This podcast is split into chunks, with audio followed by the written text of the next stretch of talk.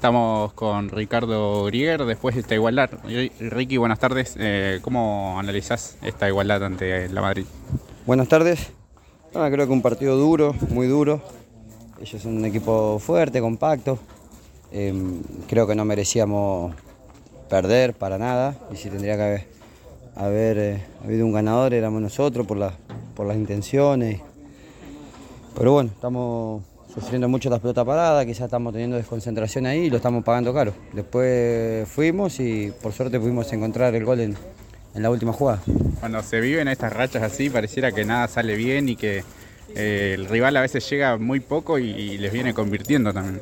Sí, sí, porque uno intenta, intenta y no, convertimos y como vos decís, eh, no nos estaban inquietando y en el primer córner creo que tuvieron, nos hacen el gol, nos ganan tres veces dentro del área, no logramos sacarla y bueno, lo terminamos pagando caro y después todo se hace cuesta arriba, se hace muy difícil, más como te decía, con un equipo como este. Pero bueno, eh, tuvimos el mérito, aunque sea, de, poder empatarlo. En llegadas concretas, Atlas tuvo dos tiros en los palos, uno en el primer tiempo, otro en el segundo con, Santiago.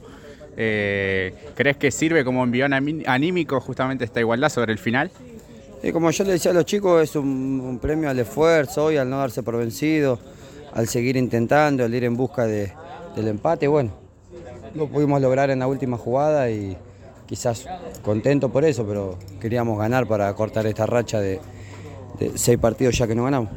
¿Se piensa más en la racha o se piensa también en la tabla general, en encarar estos partidos que, que quedan sobre el final?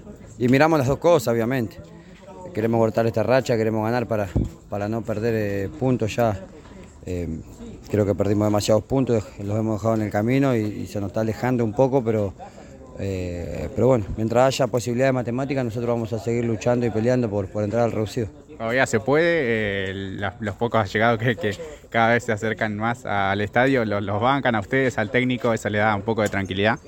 Sí, sí, pero, pero bueno, eh, tenemos que mejorar, sabemos que estamos fallando, por algo estamos en esta mala racha y hay que ganarlo lo antes posible para salir de este, de este bache. Bueno, Ricardo, muchas gracias y fuerza para lo que viene. Gracias y saludo a la gente.